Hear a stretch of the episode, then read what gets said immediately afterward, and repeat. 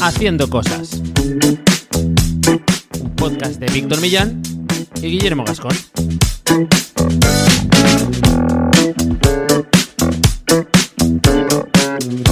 Bienvenidos y bienvenidas a Haciendo Cosas, un podcast para hacedores de cosas, gente que tiene ideas e Internet es su mesa de trabajo. Yo soy Víctor Millán, periodista y teclista, y a mi lado está el hacedor por antonomasia, jefe y socio fundador de la agencia The Cookies y jefazo del SEO, quería decir, Guillermo Gascón. ¿Qué tal, Guillermo? Muy bien, Víctor, ¿qué tal? Pues aquí andamos. Está haciendo unos días un poco pochos. Vamos a hablar, como siempre, del tiempo, lo primero. Sí, que es lo, aquí en Valencia lleva 2 semanas lloviendo, llovió en Fallas, y yo desde que vivo aquí nunca había visto llover 2 años seguidos. O sea, 2 años seguidos, no, perdón, 2 semanas seguidas. En Fallas. Eso es. Ah, vale, 2 semanas seguidas. Esto parece Londres, macho. Es flipante. Sí. Es tristísimo, o sea, triste. La sensación de estar viviendo en un país triste está incrementando, pero bueno. Sabemos valorar lo que tenemos. Es una frase muy de... Sí. Bueno, que voy a lanzarme con la frase. Vale. Me lo quito de encima. Venga. En plan rápido. Sí, esta te la he preparado yo, así que... Por eso. Este podcast es para ti si eres de los que necesitabas una página web y con Wix la tuviste en un momento. Yo creo que... O si eres de los que te has cruzado con este anuncio de Wix en YouTube durante 2 años seguidos, que ha sido de los coñazos más heavy y de las estafas más grandes. Ojo, no son los únicos, también te lo tengo que decir. Primero pusieron a Luisito Comunica, ¿no? Creo que decía, sí. Con Wix lo tuve en un momento. Y luego estuvieron un montón de años explotando a un fotógrafo desconocido que decía, quería montar una página, no sé si igual era muy conocido. Y con Wix la tuve en un momento. Y bueno... Había también uno de que tenía un gimnasio, que montaba la web del gimnasio prácticamente con 2 clics. Sí. Bueno, hay un montón. Luego aparecieron otros cogiendo el relevo de esos anuncios. Sí, sí. Pero bueno. Y ahora hay otro por ahí dando vueltas, que es un poco, han cambiado un poco el formato, pero ahí está. ¿Por qué esta frase que por una vez tiene sentido? Pues porque hoy vamos a hablar de las tecnologías o de, digamos, de qué herramientas usaríamos para crear una web a día de hoy. Current year, en 2022. Y hacemos este episodio porque queremos abrir un poco nuestras mentes. Luego comentaremos, Guillermo ya lleva pues en The Cookies trabajando con tecnologías distintas a WordPress, y yo he empezado a rascar un poco algunas cosas, me he metido en cosas, mundos que no creeríais, cosas de las que no he podido salir y he tenido que recoger cable, pero estoy viendo alternativas a WordPress. Y por primera vez, seguramente en mi carrera, me planteo posibles alternativas para montar algún proyectillo o algo así, que es complicado. Pero de todo eso queremos hablar, sobre todo porque hay muchas opciones. Yo creo que en cosa de 2-3 años se ha abierto mucho la manija, ¿no? ¿O qué? ¿Tú cómo lo ves? O sea, yo creo que se han abierto las opciones porque se han acercado un poco estas tecnologías, entre comillas, más hard user. Pero aún así la facilidad y la cercanía que tiene WordPress al común de los mortales creo que de momento sigue imbatible, pero ya empezamos a ver, es cierto, cosas que le empiezan a oler un poquillo la oreja. Sí, por hacer un breve adelanto vamos a hacer como 3 bloques. WordPress y alternativas directas a WordPress, o sea, CMS, digamos, instalados en hosting, alternativas no-code por completo, más no-code que lo que es ahora mismo WordPress, que puede ser no-code, según se considere, o se puede meter mucha mano también a nivel de código, y las opciones, digamos, más novedosas. Así que vamos con la comunidad, si quieres, Guillermo, que, joder, está muy activa, nuestra comunidad en Telegram, nuestro grupito. Es una comunidad que en cuanto te descuidas ya te pone lo típico de más de 50 mensajes que dices, ¿cómo? Ojo. Sí, la verdad que ha estado bien porque cada uno lanza sus dudas, cada uno lanza sus preguntas. Habéis hablado de hosting, de las dudas a la hora de contratación. Habéis hablado también de decisiones laborales, ¿no? Porque ahí comentaba alguien que tenía una propuesta que no sabía qué hacer, si cogerla, no cogerla. Bueno, debates en realidad profundos y creo que muy interesantes. Así que si estás escuchando esto y te mola estar en una comunidad de gente que hace cosas, porque literalmente eso sí que es verdad, la gente que está dentro hace cosas y presentan sus propios proyectos, etcétera, pues te puedes unir entrando en nuestra web haciendo cosas.online/comunidad y ahí te redirigirá a Telegram, que yo esta semana he mandado ya un aviso, sí, que como se pongan tan intensos vamos a tener que abrir un Discord y ahí se creará un subhilo o algo. Yo no veo el Discord todavía, pero bueno. ¿Todavía no? Todavía no lo veo, todavía no. Todo se hablará. Buah. Si queremos ser una comunidad como la del anillo, que se precie, tenemos... Claro, eso solamente puede haber 9, sí. Claro. No. Bueno, dicho esto, creo que sería guay comentar un poco también que el episodio anterior en el que entrevistamos a la gente de Unancor fue muy bien, tío. La verdad que la acogida ha sido muy buena. Incluso he tenido comentarios mi padre me dijo, oye, escuché este episodio, estaba muy bien y me pareció muy interesante. Sí. Claro. Es que, jolín, de verdad que creíamos que había una historia tras ella y está muy guay haber traído a un perfil como el de David, pues de una persona que lleva haciendo cosas un montón de tiempo y al final, pero digamos, tras una marca y bueno, pues contar un poco la experiencia, tanto montando esta empresa, que al final es pues tirar para adelante un proyecto que no es montar, digamos, una web en WordPress, que es de lo que vamos a hablar hoy, y luego su pasado nichero y presente también aún con muchos temas de SEO y muchas inquietudes, ¿no? Así que yo creo que estuvo muy bien y la gente y se ha escuchado un montón, así que muy guay. Sí. Mola. Y pues bueno, aprovechamos y comentamos que también estamos agradecidos, pues, porque son la empresa que patrocina nuestro podcast y son la gente que pues permite meter un poco de liquidez a nuestros bolsillos para que podamos invertir un tiempo aquí interesante con vosotros compartiendo más cositas. Los que no conozcáis Unancor, unancor.com es una plataforma donde podemos crear una serie de enlaces, una serie de apariciones en otros medios, en otras páginas web, que nos van a otorgar visibilidad a nuestros proyectos, ¿no? Es una técnica, podemos decir, para amplificar un poco la autoridad y también la visibilidad de nuestros proyectos, pero al mismo tiempo también nos permite trabajar la pata del inbuilding. A nivel de SEO esto es súper importante. Unancor pues nos propone un montón de medios, un montón de webs especializadas, incluso periódicos digitales que todos conocemos, donde podemos insertar una noticia, donde podemos aparecer mencionados y eso nos va a dar ese punto extra de visibilidad y ese punto extra a nivel SEO. Vamos a decir también que tenemos un código de descuento un cupón con el que se nos va a añadir un 15% extra de la pasta que nosotros metamos en la plataforma. Si metemos 100 pavos, pues entrarán 115. Y si no habéis entrado nunca, que sepáis que ahora la plataforma ha sufrido un lavado de cara muy importante, ha mejorado temas de performance, va muy rápida, va muy fina. Tienen módulos muy interesantes donde nos recomiendan cuáles son los enlaces que mejor se adaptan a nuestro proyecto por temática y también por seguridad, ¿no? De sitios recomendados. Y para terminar ya con el speech, tienen un montón de herramientas que son gratuitas que solamente por registrarnos ya vamos a tener acceso a ellas, como por ejemplo un tracker de palabras clave que todo el mundo quiere saber por dónde se están posicionando nuestras palabras clave objetivo en nuestro proyecto. Así que todo esto en unancor.com. Eso es. Ahí estamos vigilando cómo va haciendo cosas en el posicionamiento en Google, que de momento la youtuber, no me acuerdo cómo se llamaba, que va de visita con sus hijos al centro, nos sigue ganando, pero bueno, esperamos superar.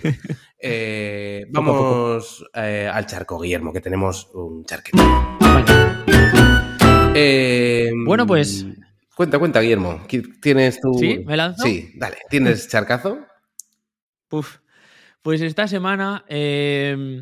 me he metido en un pequeño proyectillo que me da miedo. Con mi hermano, que siempre me pasa esto, ¿eh? Sí. Me pasa de vez en cuando, mi hermano me viene con una idea o hablando entre los dos nos sale alguna idea, etcétera, y otra vez, pues de lleno. Y estamos haciendo como una especie de landing de nicho, va a ser un proyecto tipo... Rank and Rent, estos que posicionas por ciudades y luego alquilas eso a diferentes empresas. Pues bueno, estamos aún todavía en la fase de plantar la semilla, o sea, ni siquiera tenemos nada montado a nivel de WordPress, sí que hemos comprado el dominio. Ese es el primer paso. Amigo. Creo que esto. Amigo, cada vez. Sí. Pero bueno, está dado ese primer paso, así que nada, yo os iré contando. Casi puedo decir que no he hecho nada en esta ocasión, ¿no? Que solamente he aguantado un poco la info que me venía por parte de mi hermano. Pero bueno, seguro que habrá algún rato que me tocará. Nos irás desvelando poco a poco lo que se pueda saber. Será un proyecto que cuando se lance será buena su difusión, ¿no? Intuyo, por cómo trabaja. Pues ¿no? Sí, no lo sé realmente. Un proyecto tendré que secreto. Ver un poco... no, fíjate, no es el típico proyecto que quizá desde el principio me gustaría montar en abierto. Vale. Porque veo que hay como mucho... No lo sé. Vale, en esta ocasión creo que no tengo ni idea. Bueno, pero cuando esté lanzado... Bueno, ya veremos. Vale. Lo dejamos ahí. Muy buena forma de dejar ahí botando el balón. Vale. Sí. ¿Y tú qué? Pues yo he estado en Fallas aquí en Valencia. La verdad que muy bien. Pasadas un poco por lluvia, pero muy bien. Mirando hostings, porque preguntaba el otro día por la comunidad en Telegram, porque quiero mirar otros hosting. He estado siempre en Web Empresa y quiero mirar otras opciones. No estoy del todo descontento con Web Empresa, pero últimamente ha habido un par de cosas que no me han gustado del todo y quiero simplemente coger otro hosting porque quiero mover algún proyecto y demás. Y luego también relancé por fin, esto no sé si lo llegué a decir, la primera edición de la newsletter, digamos, a nivel regular de la nueva newsletter, que se llama Tierra B. ¿Qué tal fue, por cierto? ¿Cómo? ¿Qué tal fue? Bien, se han dado de baja poca gente. Y el primer mail, muchas respuestas de gente respondiendo. Hostia, qué guay. Muy chulo, claro. Bueno. Sí, esto viene de mi día de fama en Twitter. Entonces se sumó mucha gente y yo pensaba, pues muchos se dan de baja. De momento no. Lo que pasa que, como todo review, pues bueno, tengo dudas de la entregabilidad, tengo dudas de ciertas cosas, de cuánto llega spam, de cuánto no llega spam. Sí. Yo creo que los mails llegan, pero a qué carpeta llegan ya es otra historia. Entonces, voy a mandar... creo que cuando se publique este episodio habré mandado ya la segunda edición, que sale cada 15 días. Tengo dudas de cuánta gente aún ni ha descubierto la primera y se puede topar con la tercera. Claro. Eso no. Pero bueno, quien quiera apuntarse o ver de qué va la historia, tierrab.com, B de burro. Y ya está, y vamos con el temazo del día porque hoy tenemos tela que cortar. Sí.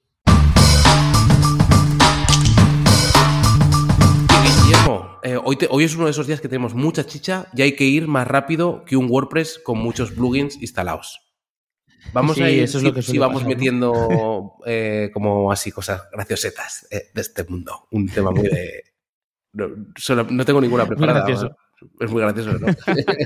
Van a salir muy naturales, sí. El Club de la Comedia. Vale. Pues, bueno, ¿por qué queremos hablar de esto, Guillermo? Pues porque WordPress está genial. Yo creo que sigue siendo la principal vía de entrada de mucha gente y escalable a muchos niveles, pero hemos abierto un poquito la mente y queremos hacer que todos los hacedores y toda la gente que nos escucha abra también un poco la mente. Sepa que existen alternativas y yo creo que seguro vamos a nombrar alguna que la gente que nos escucha no conoce. Y luego también por tu caso en The Cookies, donde ya con Alberto, digamos, como desarrollador, pues habéis explorado lo que es hacer webs digamos, desde un punto de vista de desarrollo completo, no tirando, digamos, de frameworks y de algunas bases, pero no de algo tan básico como hacen el 90% de las agencias quizá, que es tirar un WordPress, ¿no? Aunque sea más o menos pro o no. Eso es. Uh-huh. Bueno, a ver, aquí tampoco podemos decir que haya... O sea, no se trata de decir que sea mejor o peor, ni vamos a intentar convencer a la gente de que utilice alternativas a WordPress, porque al final es un camino que está ya muy hecho, muy contrastado, hay muchos proyectos funcionando muy importantes sobre WordPress y no se puede decir muchas cosas malas de WordPress. Al contrario, ¿no? Tiene muchas bondades. Pero sí, vamos a picar un poquito en otras alternativas y a ver qué les parece. Sí, al final de cuando repasemos todas diremos un poco con qué tipos de web o tipos de proyecto nosotros plantearíamos salirnos de WordPress o no. De esto simplemente es por la opción de rascar un poco qué hay más allá de WordPress, ¿no? Que hay vida más allá sí. de lo que parecía que antes parecía que había una dicotomía entre WordPress o una web hecha picada a código, pues ahora han surgido muchas alternativas o una web con Wix. Pero bueno, ahora hay más alternativas. Entonces, bueno, ¿qué opciones tenemos? Las hemos planteado en 4 grandes bloques, digamos. Un CMS instalado en un hosting, como es el caso de WordPress de toda la vida. Uh-huh. Otro, pues una web picada a mano, digamos, o hecha a mano o hecha a través de, digamos, de distintos sistemas. Sí, con frameworks sí. o similares, sí. Pero vamos, hecha por un desarrollador, es decir, algo que no haríamos nosotros para... O sea, algo que no haría alguien que no es desarrollador, vaya. Luego, la alternativa del Jamstack, que de esto explicaremos y ahondaremos en qué es este planteamiento, que no es nuevo del todo, pero que ahora sí que está bastante al alza y seguramente lo iremos escuchando más en los próximos años. Y luego las alternativas no-code. Entonces tenemos CMS, picar código lo vamos a dejar aparte, Jamstack y no-code. Y a partir de ahí, pues vamos a ir tirando millas. Así que, bueno, empezamos si quieres por las opciones que tenemos de CMS instalado, que la primera, como no, es WordPress. Ya hemos comentado todos, el 40% de las webs del mundo están basadas en WordPress y es una opción la más sólida, yo creo. Luego ahondaremos, sí. Repetimos, esto no es la intención de decir hacerle una cruz a WordPress, sino de abrir un poco miras. Sí. Joomla es como el WordPress que salió mal, que es la otra opción que cuando ves un sí. cuando ves un cPanel o algo así siempre tienes la opción de instalar un Joomla o algo Exacto. así. En fin, yo nunca lo he probado. No sé si tú, Guillermo, te has topado con alguna web con Joomla. Sí. ¿Sí? Pues tío, yo creo que de las primeras webs que monté fue en Joomla. Así que dices. Era muy fácil. Claro, porque era como el que te venía incluso por defecto en la mayoría de los cPanel para clicar e instalar. O sea, era muy, muy sencillo. Y creo que también viene porque con un familiar pues había montado algo previamente, me explicó esa fórmula sencilla de hacerlo y ya como que lo estiras, ¿sabes? Claro, sí. Es que al final lo de la fórmula fácil de hacerlo... Luego volveremos con WordPress, pero claro, WordPress al final ahora se ha convertido, antes era algo mucho más que exigía mayores conocimientos, ahora entre los autoinstaladores y ya, ahora el sistema, digamos, de composición de todas las páginas que puedes sí. hacer por bloques y ahora que se está metiendo incluso con el tema de la construcción de sitios basado en bloques, se está convirtiendo en una herramienta donde la facilidad sí. ya es completa, ¿no? O sea, claro. es la barrera claro. de entrada cada vez es menor sí. en WordPress. Pero sí, hacer cosas... Aún hay agencias, Víctor, sí. que hacen temas en Joomla, ¿eh? O sea, no... Uh-huh. Vale. Hay agencias de desarrollo que hacen cosas en Joomla, entonces... ¿Qué quieres que te diga? No podremos decir yeah. que no haya nadie usándolo. Aún hay gente que lo utiliza. El porcentaje, de hecho, creo que está en torno a un 5%. O sea, no es un porcentaje pequeño para tal. Uh-huh. No, para nada. Luego, si quieres, metemos en el mismo saco PrestaShop y Magento, que son como los dos grandes CMS para sí. e-commerce, que bueno, me siguen pareciendo como muy arcaicos la mayoría de webs montadas cuando las veo por dentro. No sé, tú sí que has tocado más en el curro. Bueno... en realidad son muy potentes, o sea que hay muchos años ya de desarrollo detrás, muchas versiones detrás. Cada vez te diría que están mejor construidos y a nivel tecnológico, Alberto, que es el programador de The Cookies, siempre me dice que las cosas que están por venir, por ejemplo, en PrestaShop son muy chulas, ¿no? Uh-huh. Lo que pasa es que siempre hay una frontera de esto, ahora creo que es la versión 8, no recuerdo, la 1.8 que está pendiente de publicarse, que trae un montón de actualizaciones, pero que nunca sale, ¿no? Yeah.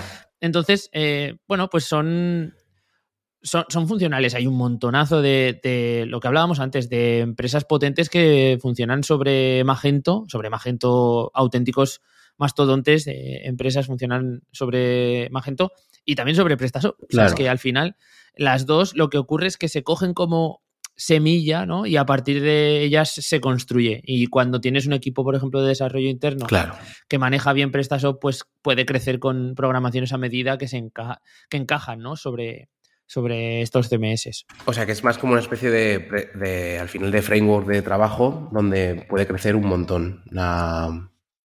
Claro. Lo que pasa es que hay la parte de funcionalidades, las básicas, uh-huh, las cubre. Entonces, claro, imagínate programar toda la parte del sistema de añadir productos al carrito, de eliminar, wow, de lanzar el... Todo eso está ya hecho y ya funciona, y funciona bien. Lo que falta es, pues, que en tu caso concreto, si tienes una tienda que vendes un producto que es configurable de tal forma y que tiene que poder, ¿sabes? Este, sí, tipo de cosas son las que hay algunas empresas que adaptan para PrestaShop o para Magento, uh-huh, pero si lo que tienes es una empresa... que vendes un producto que tiene 4 características y simplemente metes las tallas, color y tal, pues es que con esto vas sobrado, ¿no? Claro. Vale. Volvemos a los CMS, digamos, típicos. Voy a pasar muy de puntillas por 2. Uno es Drupal, que es un CMS, bueno, es un armatoste un poco uh-huh, medio complicado de escuchar. Yo no lo he tocado en la vida, ni creo que lo toque, pero por gente que lo he tocado, es como muy customizable, pero muy para desarrolladores. Es decir, es como algo, sí, similar a WordPress, pero del lado del desarrollador. Es decir, más potencial que WordPress en muchos casos, más complejo de usar que WordPress. Entonces, Drupal lo aparcamos un poco porque aquí estamos buscando también como opciones un poco más o menos accesibles para side project, uh-huh, o proyectos, digamos, de negocios online más o menos cercanos, sí, ¿no? Ojo, a los desarrolladores les flipa. Sí, les gusta Drupal mucho. Hay meets, hay cosas así de gente de Drupal, uh-huh, que también es bastante llamativo. Y luego, otro que yo he puesto aquí, porque últimamente lo he estado ojeando un poco, que se llama Textpattern, que es como un CMS que propone como una línea más minimal y demás. En fin, no lo llego a instalar, uh-huh, entonces no puedo decir nada, pero a mí me llama la atención por si alguien se anima a probarlo y demás, porque la gente dirá, vale, yo estoy acostumbrado a llegar a mi hosting, o sea, contrato un hosting, por ejemplo, y con un autoinstalado en, sí, este panel meto el WordPress. Pues bueno, con herramientas tipo Softafocus, nunca la no pronuncio bien. Sí. Están integrados en muchos hosting vía cPanel y demás. Tienen autoinstaladores vía Softafocus de este, sí, tipo de, por ejemplo, de Textpattern o de otros CMS. Uh-huh. O sea, que eso no hay que saber código, digamos, para instalarlo. Sí. Y otro CMS donde sí quería detenerme un poco más porque es más nuevo, más novedoso y que puede hacer más chiribitas es Ghost. Imagino que habrás oído hablar, uh-huh, de Ghost, ¿no, Guillermo? Sí, de hecho, cuando me lancé a montar... la web de mi web personal, la de guillermogascón.com, ¿sí? La primera versión la saqué en Ghost. ¿Ah, sí? Porque sí, tiene, o sea, también se podía trabajar con Ghost mediante tecnologías, o sea, Jamstack, con un... Sí. Sí, exacto. Sí, lo usas como... Entonces, ahora iremos como un CMS, digamos, sin cabeza, ¿no? Sí. Exacto. Entonces estuve un tiempo usándolo así, lo que pasa es que tenía mucha dependencia del programador para poder tocarlo y al final tuve que cambiar. Pero sí, también tiene la versión esta que, como dices, para... Sí. Y creo que incluso ellos mismos tienen una propuesta, sí, tipo hosting, ¿no? Sí, eso es. Ghost, que la gente lo puede ver en ghost.org, también es una propuesta de código abierto y empezó, su propuesta inicial es como para publicar un blog y mandar newsletter y monetizarlas. O sea, lo que te crea es como, uh-huh, una especie de opción para crear un membership site, sí, donde tú mandas contenido y entonces cobras. Hay planes que empiezan, creo, por los 9€ al mes, para que la gente se haga una idea, y tienen la opción, que es donde está esta opción de pagar, que es Ghost Pro, donde ellos te autoalojan la web y tú te la haces, digamos, pues sí que en un par de clics, tienes para elegir varios temas, muy similar a WordPress, con un interior, digamos, un administrador pues más minimal, más limpio quizá, más rápido. La verdad que la experiencia es bonita. Y luego... sí. Pero claro, son 9€ al mes y es menos, tiene plugins, cada vez van añadiendo más add-ons, pero no llega al nivel de WordPress ni de lejos, donde hay muchos años con una comunidad de detrás, pues inventando muchas, sí, cosas y demás, ¿no? Pero bueno, es una opción que es, sí, llamativa. Y luego, acabo con esto, Guillermo, y si quieres lo debatimos. Luego está la otra opción que tú decías, que es instalarlo como un CMS tal cual en un hosting que tengamos. Yo esto lo hice por probar en un subdominio de prueba y lo conseguí instalar. No tiene aplicación por Softa Focus, la quitaron hace poco. Eso es un poco mierda, la verdad, porque complica instalar las cosas. Tienes que hacer una movida en el terminal, cosas que dan un poco de verle las tripas un poco al hosting, que no es tan fácil, vaya, pero le estaré por probar. Sí. Y a ver, pues podría estar bien, pero luego a nivel, igual que cuando pagas la versión Pro, cambiar de tema es muy fácil. Cuando pagas, o sea, cuando instalas el CMS, que es código abierto, que es gratuito, primero, antes de te pegas con la instalación y luego tocar lo que es la plantilla es muy complicado, porque está basada, es bastante complicado. Entonces, yo creo que podría ser una opción, luego valoraremos, para según qué proyectos muy basados en contenido para montar un blog donde digas, vale, pues pago 9 euros al mes, que es el plan más básico, y voy viendo. Y al final, comparado con un hosting, pues es más dinero que un hosting, desde luego, pero bueno, como experimento, como prueba, puede estar guay. O como algo que vaya directamente a monetizar ya, digamos, con contenido. Sí. Estoy de acuerdo. Sinceramente, de todos los que hemos dicho, lo más importante de todo al final es el volumen de comunidad que hay alrededor de los mismos, porque es lo que te va a permitir que haya avances en muchas otras ramas, y no solamente en la rama de si se desarrolla más o menos Ghost o si se desarrolla más o menos PrestaShop. Es que, por ejemplo, a nivel SEO, sí que es cierto que ya los CMS cada vez tienen más en cuenta cómo se comportan estos desarrollos con los buscadores, pero cuando están un poco verdes o cuando no tienen tanta comunidad detrás, pues las exigencias que tienen en este sentido suelen ser más bajitas. Uh-huh. Entonces, por ejemplo, Ghost tiene un acercamiento a lo que serían optimizaciones técnicas SEO bastante flojas, igual que Drupal tiene bastantes problemas a nivel SEO, igual que PrestaShop y Magento, por defecto, si los publicas tal cual se propone el CMS, también arrastran muchos problemas, y Joomla ya no te quiero ni contar, ¿no? Incluso WordPress, que es como ultra, que tiene una comunidad más grande seguramente de todos estos detrás, pues arrastra algunos problemas que tenemos que ir solucionando mediante otros plugins y tal. Pues imagínate el resto, que no tienen tanta gente presionando para que salgan esas alternativas, ¿no?, dentro de funcionalidad. Ghost, en la última versión que instalé, y que creo que es la más reciente, tiene una opción que recuerda mucho a cómo tocas los snippets, por ejemplo, en Rank Math, para cada entrada. Lo que pasa es que a nivel de opciones generales es mucho más limitado. Entonces, ahí está el tema, ¿eh? Pero bueno, o sea, la mayoría te dejan modificar las metas, pero claro, tú no sabes si puedes controlar la indexación, si las canonical apuntan bien, si puedes gestionar también el fichero robots, bueno, cosas un poquito más complicadas, ya a lo mejor dudas, ¿no? Y entonces eso te dice bastante. Sí. Pero vamos, para una opción basada muy en contenido, por experimentar, tienen 15 días de prueba, o sea, si la gente quiere meterse por trastear un poco, o sea, uno se atreve a tocar y decir, pues en este proyecto instalo este CMS, ya hay que sudar un poquito, no es tan fácil, pero bueno, puede ser. Pasamos, si quieres, Guillermo, a las tecnologías Jamstack. ¿Quieres explicar tú qué es el Jamstack?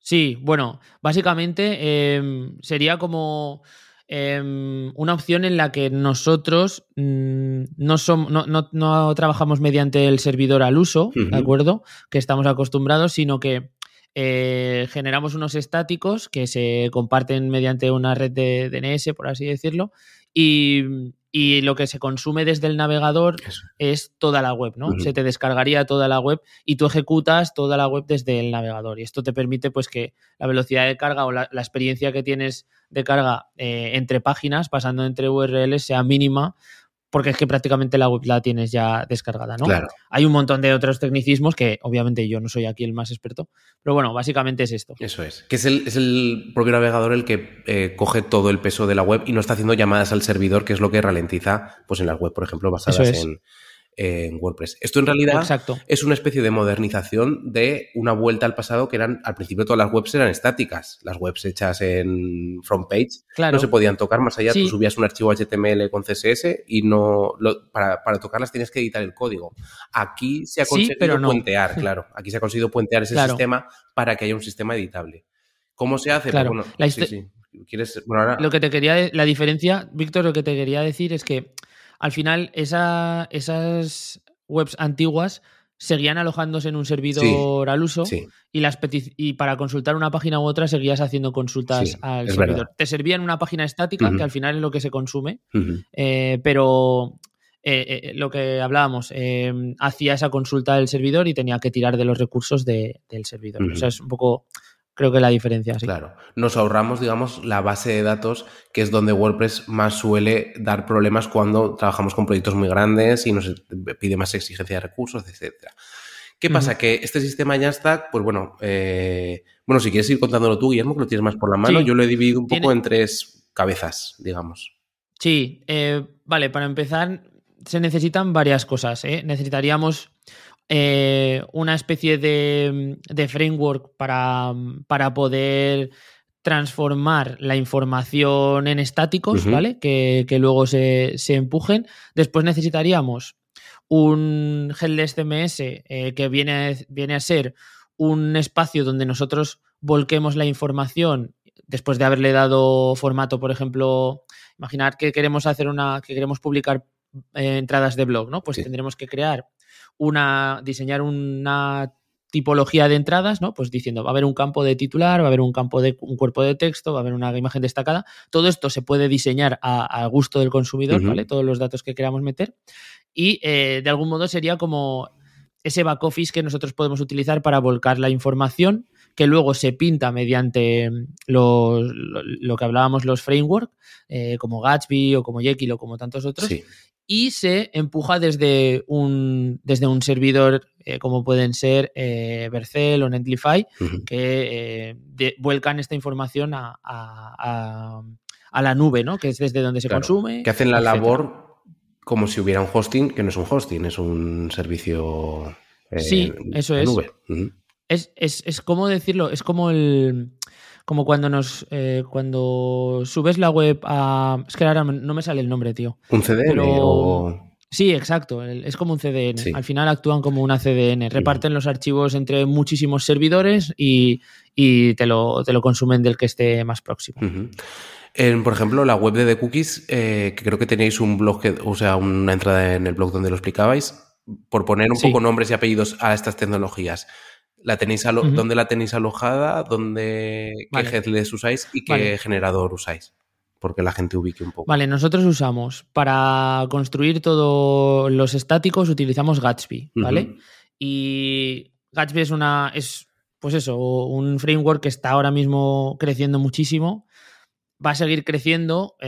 Tiene bastantes otros competidores, porque hay muchos tipos de desarrollos de este estilo, pero tiene muchas bondades y principalmente a mí me gusta porque a nivel SEO es muy interesante. El problema que suelen tener este tipo de tecnologías es que como todo se desarrolla como hay un despliegue que se ejecuta dentro del navegador, es posible que Google nunca llegue a rastrearlo, ¿no? Y que Google nunca cargue determinadas partes del contenido, porque es JavaScript, claro, o que las cargue pero nunca llegue a leer lo que tiene dentro, etcétera, ¿no? Entonces, Gatsby lo que permite es generar una serie de estáticos de todo eso que se va a pintar en nuestro navegador, y Google ya rastrea, digamos, directamente esos estáticos. No tiene que ejecutar nada, y eso está muy bien porque nos da rapidez y además nos asegura que todo viene pre-renderizado, como se dice, ¿vale? Y luego, para la parte de el back office o nuestro headless CMS, es Sanity, que es el que utilizamos. Vale.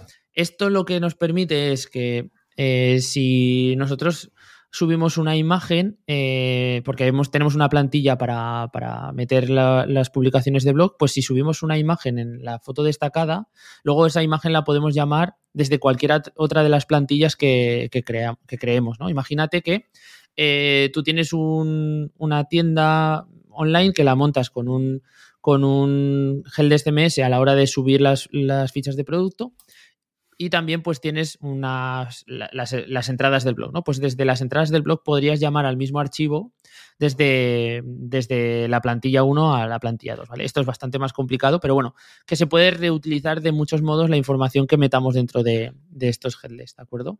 Todo esto que estás contando... por vía de un desarrollador, o sea, esto no es ponerse con obviamente, no es obviamente. Ponerse con un WordPress que más tal. Hay plantillas también de esto, ¿eh? O sea, tenemos, digamos, cosas prehechas que podemos cargar. Incluso desde la web de Sanity, pues nos dicen, ¿quieres montar una web hecha con Sanity más Gatsby? Puedes hacerlo. Y te dan una serie de pasos para que tú tengas todo fácilmente accesible. Claro, si tú quieres cambiar algo, volvemos un poco a lo de Ghost que hablabas antes. Claro. Ya remángate y entiende un poco la tecnología, si no estás, estás perdido. Y como hosting, que hablábamos antes, nosotros utilizamos Netlify, ¿vale? Que es lo que te decía, es son hosting que al final los desarrollos que nosotros hacemos se meten en un GitHub y desde ahí pues se van actualizando. El hosting lo empuja con un deploy y lo despliega en Netlify, ¿no? Esto, que no lo hemos comentado, Víctor, tenemos dos puntos negativos en este tipo de tecnologías, que es que al no tener servidor, todas las peticiones y todas las funcionalidades extra que el usuario hace con nuestra web se tienen que hacer mediante un tercero. Esto quiere decir microservicio, que, sí. Claro, tú no puedes tener un formulario que funcione, no hay un servidor que vaya a recibir esa petición ni una base de datos que la vaya a registrar, ¿no? Entonces, tienes que apoyarte en un servicio de un tercero que sí haga ese papel. Bueno, esto lo que hace es que te carga el proyecto de enganches, de algún modo. Y que muchos de ellos son pagando. Es la parte. Claro. Exacto. Sí. Hay algunos que vienen incluidos en el hosting, ¿vale? Como puede ser pues formularios o como puede ser tiempos de ejecución de algunos programas y tal. Pero cuando te pasas de X tiempo o te pasas de X y contactos, por ejemplo, pasas por claro. Carga. Haremos un programa, si vemos que gusta, un poco de Netlify como empresa como tal, un poco para lo que puede significar dentro de 5 años quizá para, digamos, tema online, porque están haciendo progresos muy fuertes, yo creo, enfocados a ser más un WordPress, es decir, ser cada vez más accesibles, más facilones y demás, ¿no? Han creado su propio CMS ahora, su propio Headless CMS, que es Netlify CMS, y bueno, por si a alguien le pica un poco la curiosidad, algún nombre más por si quieren meter en la web, pues hay otro generador de sitios estáticos que hace la función que comentaba Guillermo de Gatsby en su caso, que es Jekyll, que por ejemplo está montado con eso la web, de toda la web, las web de donde Netflix sirve sus comunicados de prensa, está montado con Jekyll. Donde Spotify monta su blog, digamos, de a nivel corporativo, está montado sobre Jekyll, para que veamos un poco, digamos, por dónde se mueven este tipo de herramientas, ¿no? Y luego, pues, otros Headless CMS, están Strapi, está Sanity, comentaba, Netlify, WordPress también puede hacerse, digamos, yo no lo he intentado, pero también se puede probar para usarlo como Headless CMS, etcétera, etcétera, ¿no? Y hosting, pues aparte de Netlify está Vercel, hay un montón. En la web que es jamstack.com hay un montón de alternativas, ¿no? Porque esto es un poco como una especie de propuesta de reformulación de cómo construir las páginas web. En el fondo es como una especie de... Bueno, es cambiar la tecnología más PHP por tecnología JavaScript. Total, sí. Y para poder hacer eso, pues con todos los beneficios que ello tiene, pues necesitas otra fórmula de organización, ¿no? Tienes que cambiar. Y bueno, vamos, si quieres, luego valoraremos un poco más pros y contras de qué tiene esto contra un WordPress, que lo principal es que hay que saber hacerlo y eso ya es mucho. Básicamente. Pero, bueno, yo quería nombrar una vía intermedia, digamos, entre las bondades que nos propone esta tecnología, y es que vaya mucho más rápido a nivel de, por ejemplo, una de las que propone es que vaya mucho más rápido a nivel de performance. Pues bueno, WordPress ¿cómo se llama la empresa poseedora de WordPress? Automatic, eso es. Compró hace poco Frontity, que es una empresa española, que lo que ha hecho es desarrollar Frontity. Su producto es un frontend que está basado en React, que es, por ejemplo, Gatsby está basado en React y es uno de los, digamos, de los frameworks de JavaScript más de moda ahora mismo, que está fomentado por Facebook, ¿no? Por Meta ahora. Y Frontity lo que hace es coger lo que es un WordPress y... usarlo no como un Headless CMS como tal, pero sí como un pseudo Headless CMS, de forma que pinte, digamos, en el frontend con Frontity, valga la redundancia, pues lo que estamos tocando en un backend de WordPress. Esto es como una vía intermedia y WordPress compró Frontity yo intuyo que por el interés que tiene de desarrollar que a futuro sea esto, es decir, que la carga, digamos, en el cliente, en el navegador sea mucho más y que se quite, digamos, sí, este comentario que es más o menos recurrente, que en realidad tiene que ver más con páginas que no están bien optimizadas, no tienen buenos recursos o no están bien cacheadas de que WordPress es lento. Es verdad que todos hemos sufrido WordPress lentos, eso es así. Sí, pero sí, también sí, hay formas de tener un WordPress mejor o peor. Entonces, bueno, con claro, esta opción parece que se quieren quitar de un plumazo, a ver cómo lo acaban de integrar, porque de momento no es muy accesible para el común de los mortales el tener esa vía intermedia. Yo intenté, sí, bueno, luego lo comentamos, intenté hacer un experimento con Frontity y me retiré. Comentar, Víctor, tema importante de las tecnologías Jamstack, que al no haber servidor hay un montón de temas de seguridad que de algún modo te quitas claro, de encima, ¿no? No tienes... O sea, puedes tener ataques y puedes tener este estilo de cosas, pero no hay algo donde robarte información, claro, no hay una base de datos sobre la que te pueden llegar a sustraer información o cosas de este estilo. Entonces, también tienes un puntazo esa parte. ¿También? Claro, sí. Todo va vía API, o sea, quiero decir, al final se chupa de APIs y demás y es un poco... Se supone que es más higiénico, ¿no? O más aséptico. Eso es, todo esto. Y bueno, vamos a dejar de ponernos muy técnicos para ponernos nada técnicos y hablar de las alternativas de no-code, ¿no? Aquí aparece nuestro amigo Wix y un montón de alternativas distintas. Yo no sé, Guillermo, si alguna vez has probado o has oído hablar de pues estas de las que hay tipo Wix, Squarespace, Weebly, yo no he usado ninguna. Webflow. Sí, bueno, luego iremos con Webflow, que quizás es la que está más al alza, y yo separaría un poco porque... Pues su CMS parece que sí que está, el CMS que incluye dentro parece que sí que está un poquito más desarrollado, etcétera, ¿no? Uh-huh. Yo he tocado Wix simplemente a nivel de auditoría, o sea, no por voluntad propia, sino porque un cliente viene y te dice, oye, tengo esto que podemos hacer. Uh-huh. Squarespace solamente lo he visto en publicidad, sin parar, absolutamente pesadilla como Wix, al mismo nivel, yo creo. Otro que no hemos mencionado es Shopify, que también entraría dentro del no-code, si quieres, ¿no? Sí, yo lo había puesto, nos lo hemos saltado, lo había puesto en la parte, digamos, de no sé dónde, pero hay que nombrar Shopify, sí, desde luego. Sí, tiene ese punto no híbrido, code, ¿no? De tal. Sí. Como no es un CMS tampoco, porque no tienes esa capacidad... Bueno, o sí, es que claro, ya, es el eterno debate, ¿no? Pero bueno, podríamos ponerlo un poco como a caballo entre una tecnología de CMS, no-code, ¿no? Uh-huh. Y Webflow también lo has tocado, ¿verdad? ¿No? En algún cliente o algo así. Sí, hace muy poco. ¿Y qué tal? Hace muy poco. ¿Qué te pareció? Pues es como un WordPress súper vitaminado a nivel de diseño, ¿vale? Como con un compositor muy, muy bien integrado en... es como si tuvieras, imagínate que tienes la capacidad de tener en un WordPress un Canva, bueno, Elementor, pero que funciona bien, ¿sabes? Vale. Un Elementor que no te hace que la web sea como una auténtica mierda. Vale. Pues eso yo creo que es Webflow. Sí. Tiene muchas... Sobre todo está muy enfocado en diseño. Visualmente se pueden conseguir webs muy, muy convincentes, muy bonitas y, joder, es sorprendente. Pero creo que aún le queda mucho a nivel SEO porque al final... Claro. Yo tiro a mi lado, ¿no?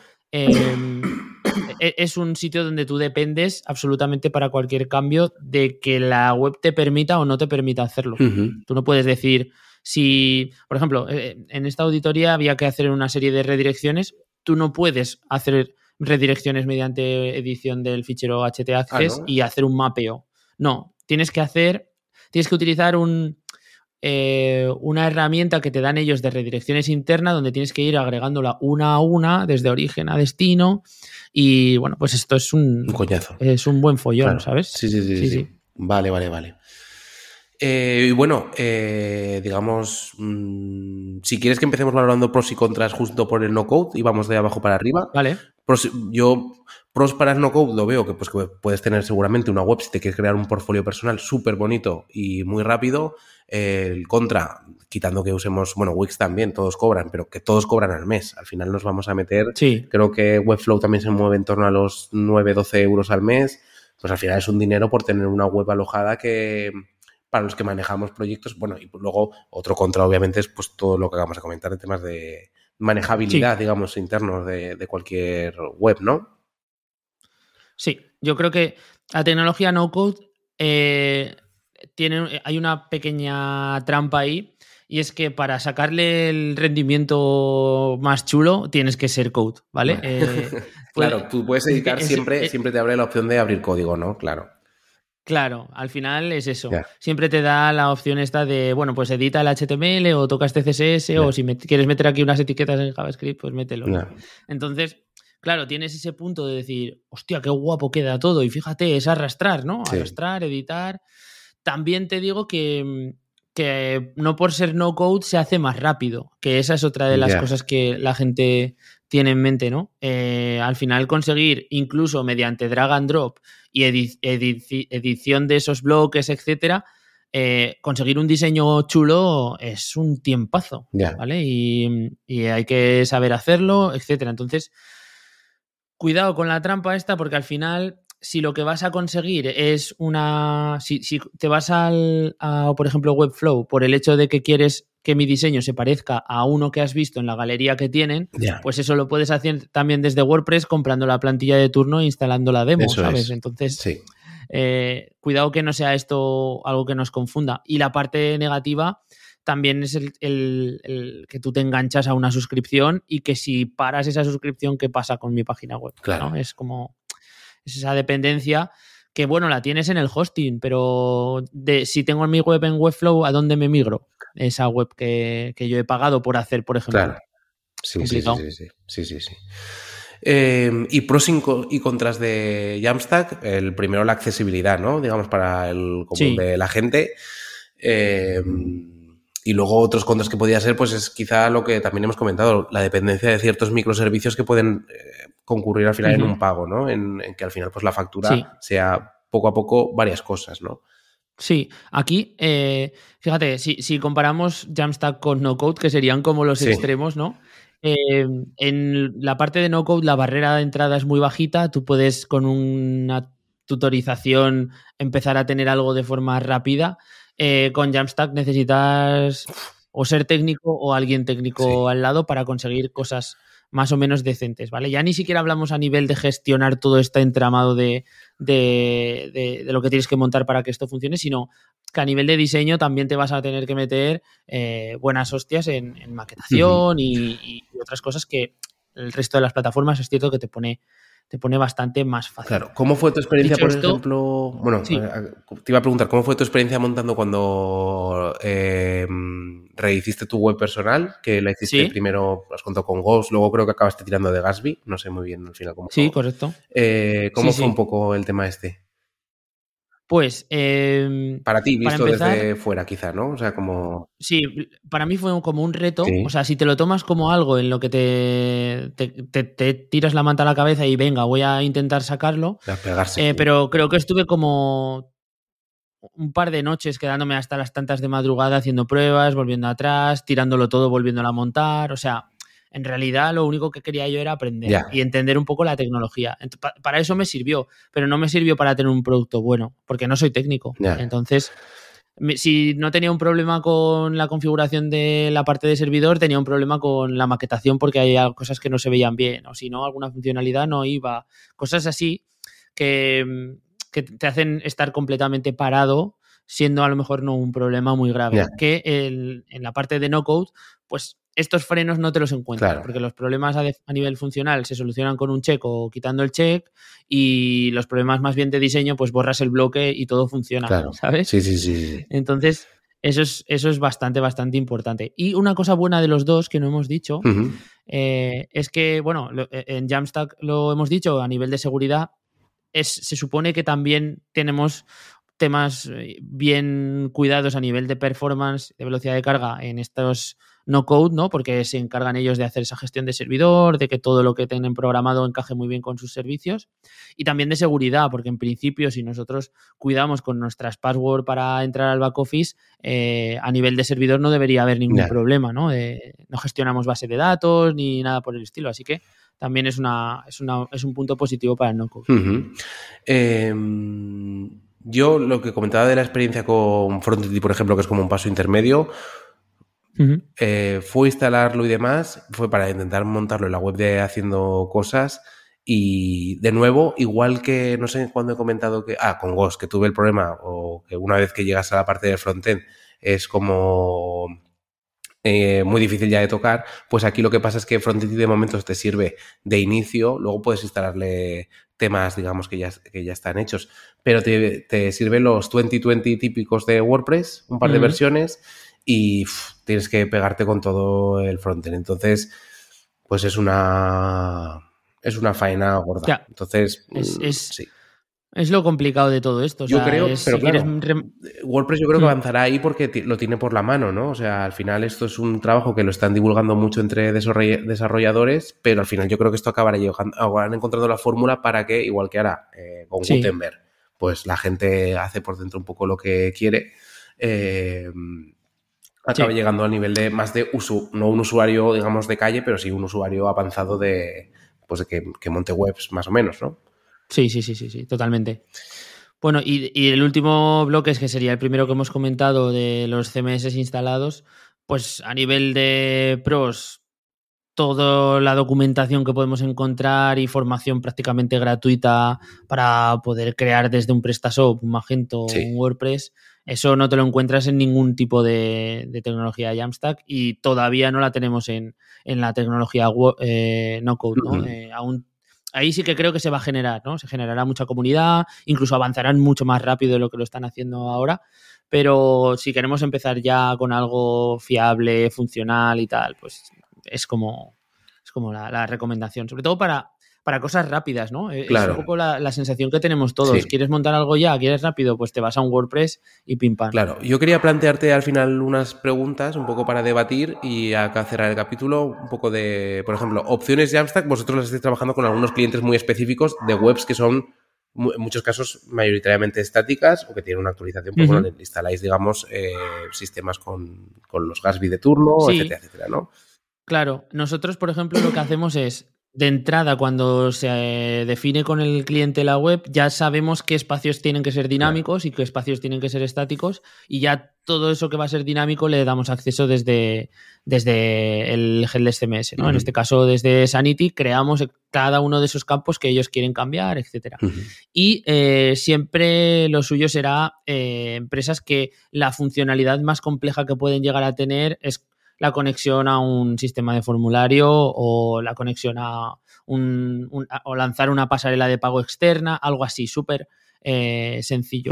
Si nos metemos en temas de e-commerce, ¿no? De vender, pues vamos directos a PrestaShop, por ejemplo. Eso te quería preguntar también, para montar un proyecto, digamos, a nivel más de andar por casa, o más, digamos, emprendimiento, digamos, más pequeño, ¿por qué optaríamos? ¿Por un Shopify? ¿Por un WordPress con WooCommerce? Y PrestaShop y Magento. Yo me acuerdo que llegamos a intentar montar una página con Magento, ¿era? No, con PrestaShop. Sí. Tú y yo. Con PrestaShop. Sí. Ahora, yo me planteo esto. Si montar un e-commerce, ¿con qué lo montaría? ¿Con WordPress o con Shopify? Hay que tener en cuenta que Shopify te vas a hablar, pues no sé en cuánto está ahora, pero de 15 euros al mes no baja. Creo que es más, ¿eh? 19, creo que son 30 y pico. Pues hay que pensarse. Bueno, y que crece conforme tú creces también. Sí, o sea que sí. Es como todas, ¿no? Sí. No es que te quedes ahí, sino que van a seguir subiendo conforme tú vayas creciendo.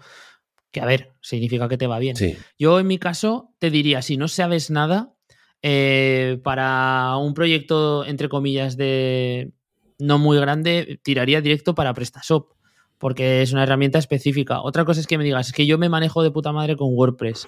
Pues entonces quizá te interesa meterte en WooCommerce por el hecho ese de estar ya muy, muy integrado en las funcionalidades típicas de WordPress, etcétera, ¿no? Y en Shopify me metería... para hacer dropshipping. Sí, un poco eso. Sí. No.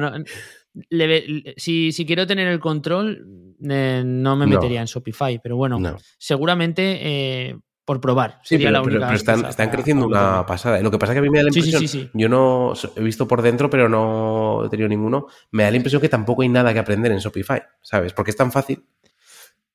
Claro. Entonces, bueno, es como muy de sentido común, claro, ¿no? Sí. Producto, categoría, sí, página principal y si quieres un blog. Entonces, o sea, es bueno, que no hay más. Igual que con Ghost, sí que he tenido la curiosidad por meterme y ver un poco cómo es, que al final lo que te ofrecen es una interfaz más limpia y luego puedes instalarle pues como una especie de plugins y demás. Aquí no le veo mucho sentido.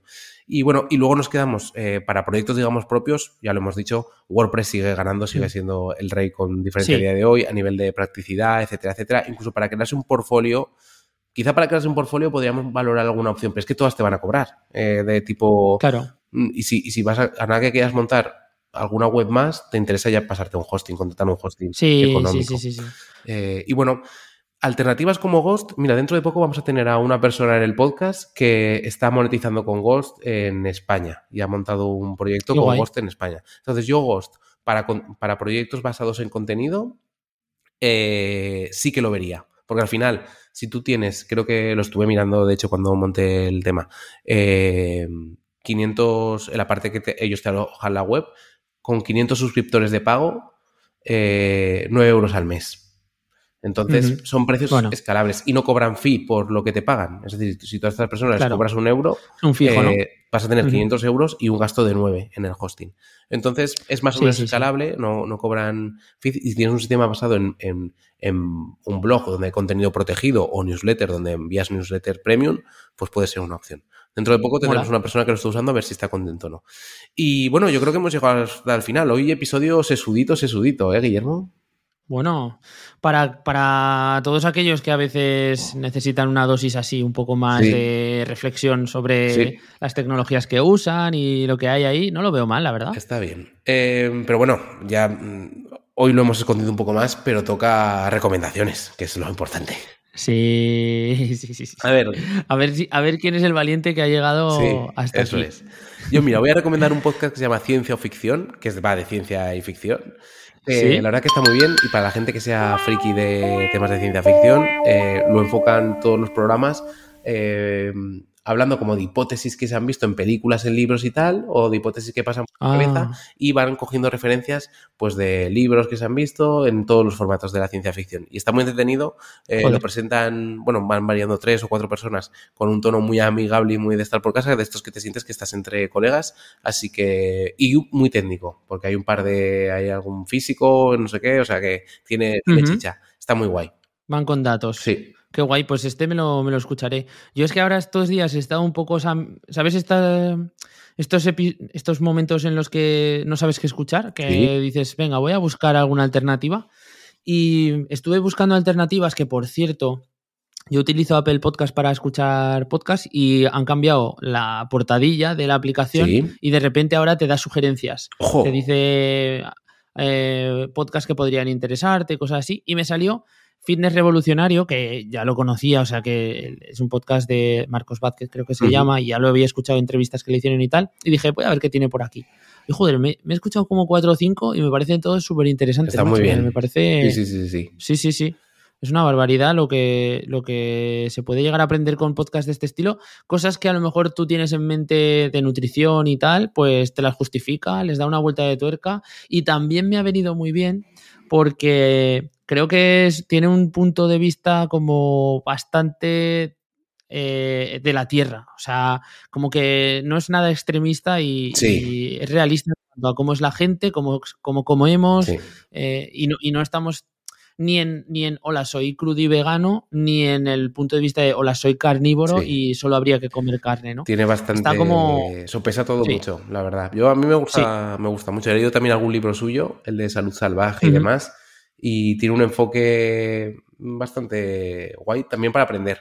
Así que está muy bien. Sí, total. Muy bien, pues Jolín, recomendaciones de primera calidad. Hoy creo que muy gourmet ha quedado esto, ¿no? Este episodio yo creo que es bastante guay para embarcar. Luego lo escucharemos y habremos dicho 1000 barbaridades hablando de tecnología que lo escuchan a algún desarrollador y dirán estos y gilipollas de qué van. Pero bueno, espero que con WordPress no nos hayamos metido y con el no-code que tampoco nos salga ahora una horda de gente de no-coders persiguiéndonos, por favor. Total. Nada, pues despedirnos, decir que ahora que Apple Podcast ha renovado su app, que entréis y que le deis a seguir, creo que pone ahora, no pone suscribirse. Es como un más, arriba a la derecha hay como una especie de circulito, pues, con un más dentro. No puede ser menos visual, claro, el botón. La gente que se suscriba a el podcast, que también nos siga en Spotify, donde puede poner 5 estrellitas, y en iVoox y en todos los sitios, entre los podcatchers que uséis. Yo uso Pocket Cast, exacto, Overcast. Estamos en todos lados, haciendo cosas siempre, pero en todos lados. Es impresionante. Y nada, Guillermo, pues nos vemos en 7 días. Me parece bien. Bueno, chao.